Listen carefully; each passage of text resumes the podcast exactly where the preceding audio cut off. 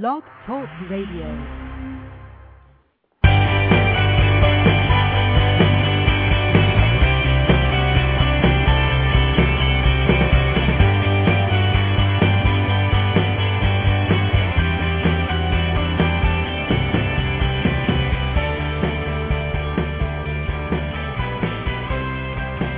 Welcome to Mega News Radio. I'm Diane Burns, and today we're speaking with Joe Ortiz of Joseph Ortiz Design. For the past three decades, Joe has been collaborating with the industry's leading naval architects and yacht builders on a variety of sailing yachts and motor yachts, responsible for both interior design and exterior styling. While he's based in Seattle, he's worked with clients around the globe, including members of the Saudi royal family. Joe is here today to talk about some recent projects the challenges of new builds and refits, and what we can expect from his design studio in the near future. So let's get started. Joe, welcome to Mega Yacht News Radio. Well, thank you, Diane. It's a pleasure. Pleasure to Great. talk to you. Good, good to have you here. You know, I always start with um, people's backgrounds, asking how they got into the yacht industry. So, you know, how did you become involved? Were you a lifelong boater, or did you discover it by accident? Well, I've been a boater, but uh, I hadn't considered it as a career. I, I studied industrial design in school, and and frankly, I wanted to be an automobile designer until I realized that uh, automobile designers had to live in Detroit, and uh, that was before the Japanese invaded, and we had our, you know, they they have their design studios all over Southern California. We used to joke about how wonderful that would be if only Detroit could get their act together, and you know, we'd all. But at any rate, I uh, I, I worked in Manhattan for a year uh, for a design firm um, after after school. Uh, we did trade fairs for the State Department, and then uh, you know, I I just had to get back to California, and uh, so I wanted to go where boats were, and that was Newport Beach. But uh, I found myself working at uh, in, aero, in the aerospace field, working for Douglas Aircraft, uh, designing the first interior on the DC-9. When that program ended, I was doing uh, other aerospace work, uh, working on a gun program. It was the height of the Vietnam War, and I was very much against the war. And it so happened my chief engineer was an avid sailor and uh, he just happened to wrangle a position as um, as head of design for Columbia Yachts, a production sailboat designer of the era. And uh, he told me, and I said, "Take me with you."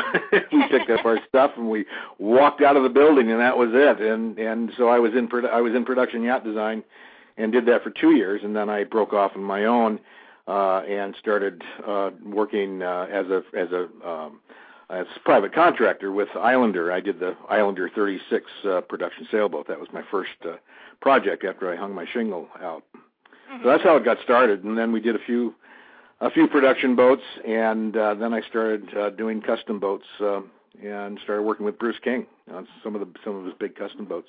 Great, sounds good. You know, you mentioned the Islander 36 being your first yacht project. You know, Right. what what was it like working on a yacht for the very first time? Was it intimidating? Was it exciting?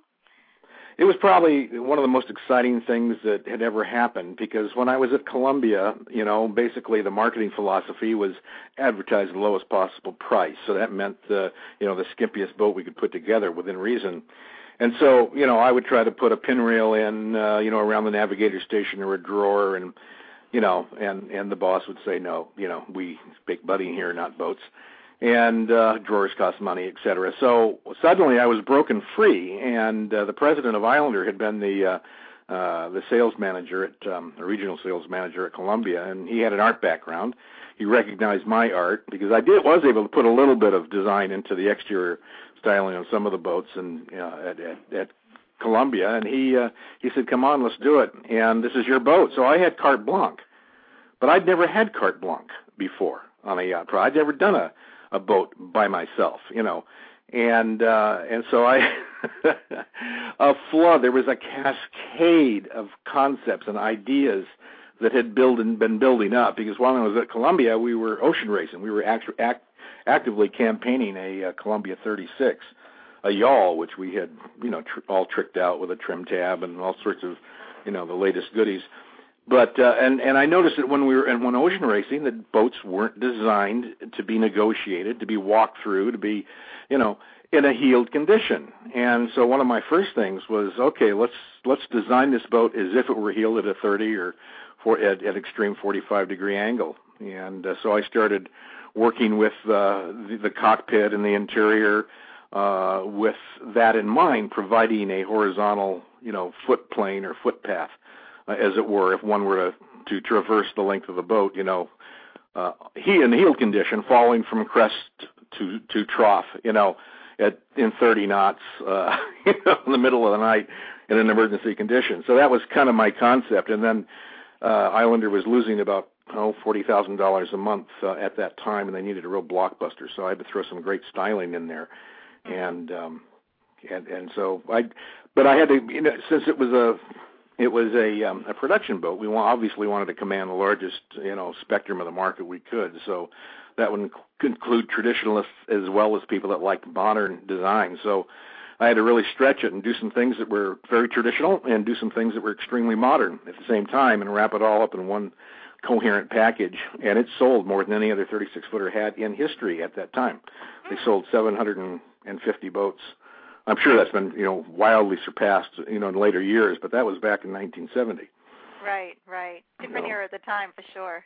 Yeah, so it was fun. Um because it was uh, it was unlimited, and um, we couldn't incorporate all of the ideas in the first boat. It was the, the, you know the company was just overwhelmed. Uh, right. as a matter of fact, well, as a matter of fact, Alan Gurney was the uh, was the hull designer, and of course he was racing to fame and fortune with Nepenthe and and um, Windward Passage, and uh, so he flew he flew in. And our first meeting, I made, I presented my drawings, and I had designed portholes at seating eye level, you know, in the salon, and that was the first and uh, uh, for American Yachts or for anybody, I guess. And and he jumped up, turned purple, and and said, "You will not put portholes in the slot of my boat." And so, of course, they didn't go in. But then the next year, Beneteau or Jeanneau, I forget, I forget which one of the French companies uh, came out into the American market with portholes at seating eye level. You know, right. so you know, it's. uh the, I guess the problem with with one of the problems with being you know very creative is is you have to be very judicious in in in how you um, incorporate the ideas. They have to be right for the client as well right. as the market and right. as well as their production facilities. You have to, you know, like my client said, Joe, we were expecting just one one new idea per boat, you know, not right. all of them all at once. you know, that brings up an, that brings up a, another point. Um, you know, with all the different projects that you tackle, you have sailing yachts, you have motor yachts. You know, are there advantages of one or even challenges of one versus the other that you prefer to tackle over the well, other? Frank, yeah, I, I frankly prefer sailboats because I am a sailor.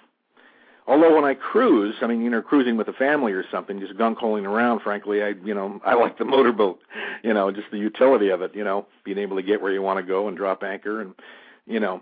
But uh, as far as design is concerned, um, yeah, there are ideas that haven't come out yet that need to that need to happen on sailboats. Uh, mm-hmm. the, the sail the sailboat has not been thoroughly designed as a vessel to carry people through uh you know through the waters in this highly mobile environment. Uh you know as as i you know described when i was what i was going through when i was designing the islander 36 um and and the other thing is i really love skylighting. I love to use natural light as part of the uh, design you know one of the elements of design. And obviously if you got you know you're working on a four or five deck boat uh it makes it pretty difficult. Um, so yeah, my ideal would my I, my ideal next project would be about 150 or 60 foot uh, sailboat, mm. and uh, and and really uh, really work with light. Yeah, uh, yeah. On that on that particular project. Great, great. Well, let's talk about some of the projects you've done in recent years. Um, the refit of the Shadow Yacht Surrey comes to mind, not just from the design standpoint, but also from the standpoint of the owner's acquisition of the boat. Why don't you explain how you got involved in that respect and then what the particular challenges were of restyling this vessel that was really very commercial looking and still has some of that air to her, but is a little bit more softened too, I would say. Well, in, in this in these types of conversions, um, you know, you're usually working with a limited budget uh, the client will purchase the boat and they'll say, well, you know, we're not wiping the entire superstructure off the boat and starting all over. Let's start with leave the pilot house, but work aft, you know. And so you're you're stuck with a you know trying to trying to work with the existing superstructure and uh, and then try to do whatever else it is that uh, you know that that is required in terms of styling. And in this in the in the case of Surrey, uh, I it just so happened that there was a boat for sale here in Seattle. It was a crabber, and uh, it came to my attention, and I brought it to the attention of uh, Antrim and uh, Stan Antrim, who was um, uh, who headed up uh, Yes uh, Yacht Escort uh, boats. Um, and uh, and so they looked at it, and it, and turned out they they went ahead and bought it. So that, but as far as the styling of it was concerned, the owner of the boat um, that it was being designed for had a a larger power boat. This was obviously just an escort vessel, and he had certain styling uh, on that power boat that was done by somebody else, an exterior stylist, and it had a kind of a you know a, a certain shape to the um, um, uh, uh, to the superstructure and and and and and and he said basically can you you know achieve as much of a family resemblance as possible so i basically had to copy somebody else's design it was just one element it was kind of like a nike swoop you know and uh and um uh it was it was hard for me to do that because i you know i i I like to create my own things, right. but I did it. And the the thing that was probably most creative about the boat, or that presented the biggest challenge, and that was just easy. I just basically you know just just translated the other guy's design on, on, on onto the exterior. But the thing was that most of these um, uh, shadow boats are they they're just a big uh, looks like a bread box on a barge. And so what we had to do there was to raise the freeboard uh, along the length of the boat, um, and to make every to bring everything in, into proportion, and then try to make it look like a yacht. And it's you know it was kind of a kind of a tricky thing to do. It's not certainly isn't anything that I would hang on my wall as the you know as the best design at all, but it was it was a challenge. Let's, let's put it that way. Right. But right. but a challenge working with extreme restrictions uh, Sure. from the builder from and from the uh, and from the owner. hmm Well, there was another research vessel that you were involved in. Um, I'm thinking of Alucia. Right. Uh, in your designer's notes, I remember you you raised the question of whether it's possible to transform a research vessel into what you called a bold artistic expression.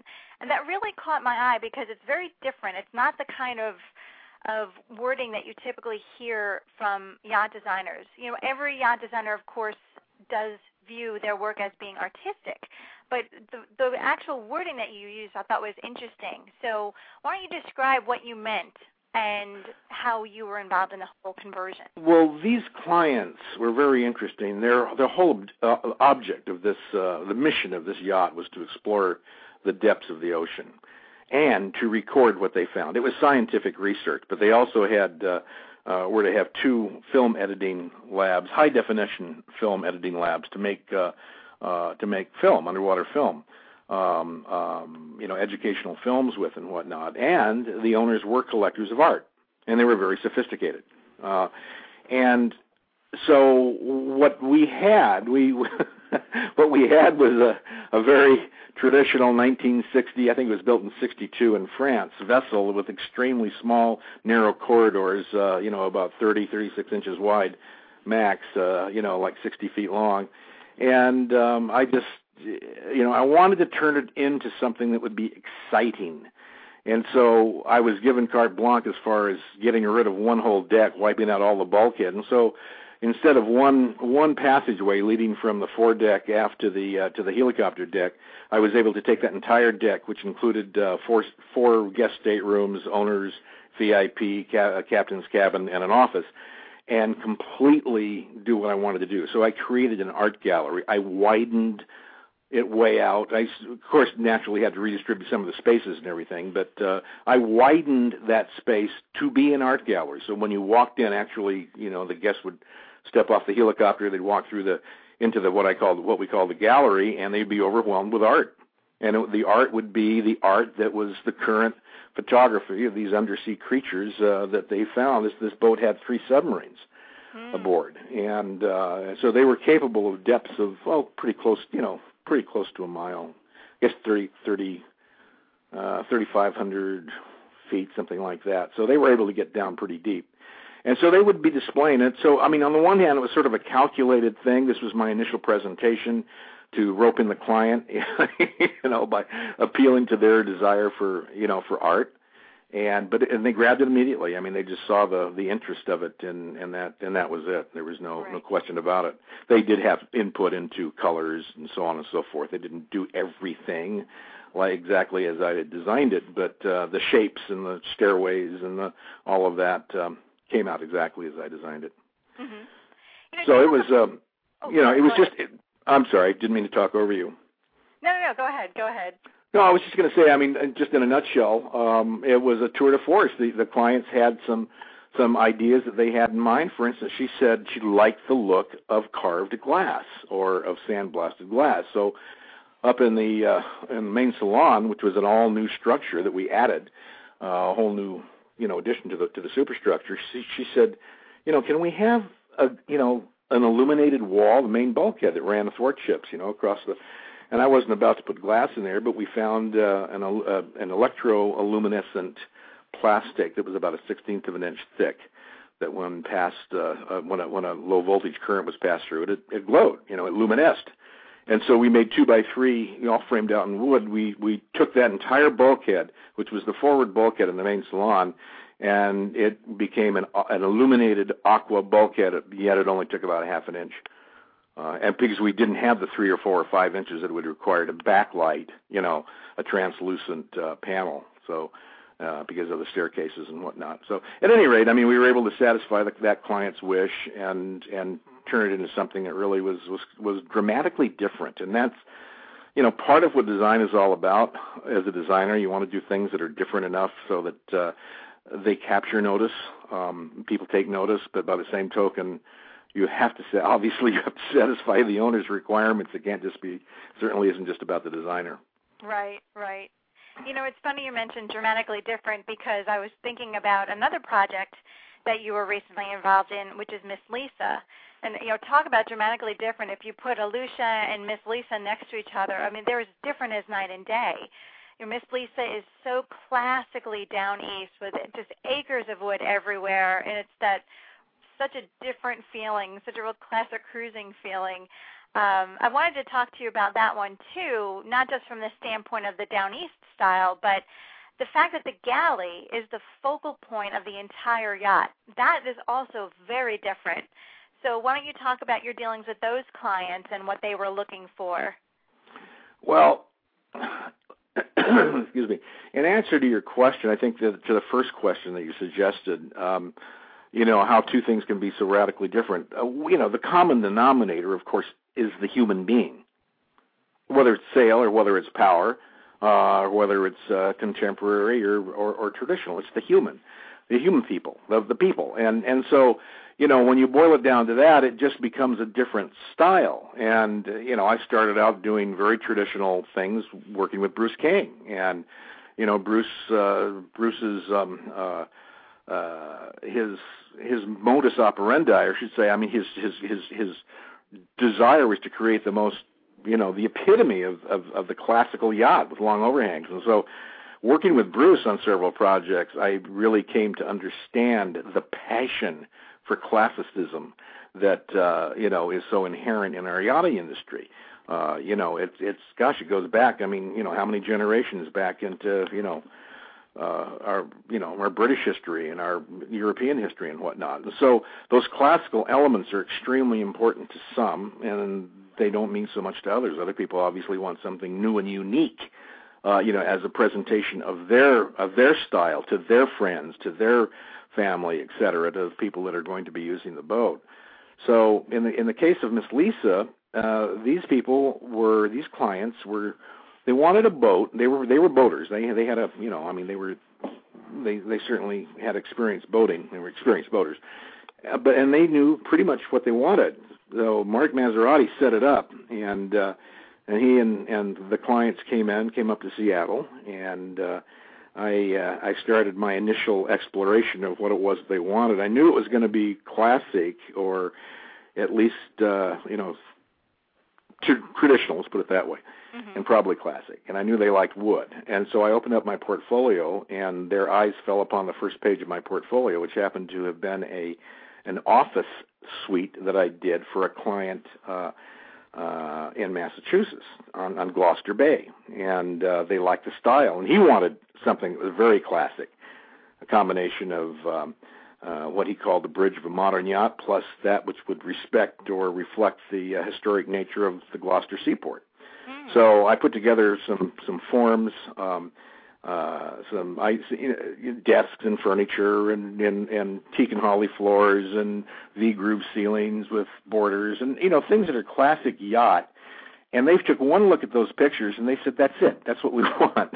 And so basically uh, we use that as a um, uh, that particular design as a um, uh, as, as a basis for for their boat. Now as far as the um, the galley is concerned that really had nothing to do with me. That was that was the layout that came with the from the from the original design this was hull number two of the 92 footers and uh, so that came from it's now Citadel, but at that at that time they called themselves Aleutian Yachts, and um, and so I can't claim credit for that.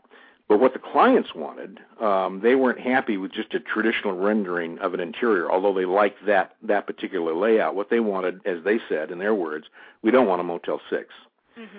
And, and and you know by that, and then by you know this interior that we did for this office, I mean it was a three hundred and fifty thousand dollar interior just for a small office. You know, wow. I mean, it involved exotic woodwork uh, Fratello uh, here in Seattle. Um, uh, the artisans, Marine Artisans Group. Uh, Mark Fratello was the one that uh, he's he's done several of my interiors, and and he was the one that did the office, uh, which was was built here and shipped east and assembled there, and so on and so forth. So, at any rate, um, uh, it, it made it. Um, I, I basically we just he just wanted to go through. So we had to redesign everything. I mean you know the concept of the galley the central galley because these people love to cook and they love to entertain uh around around the, you know around their meals. Uh that that was set.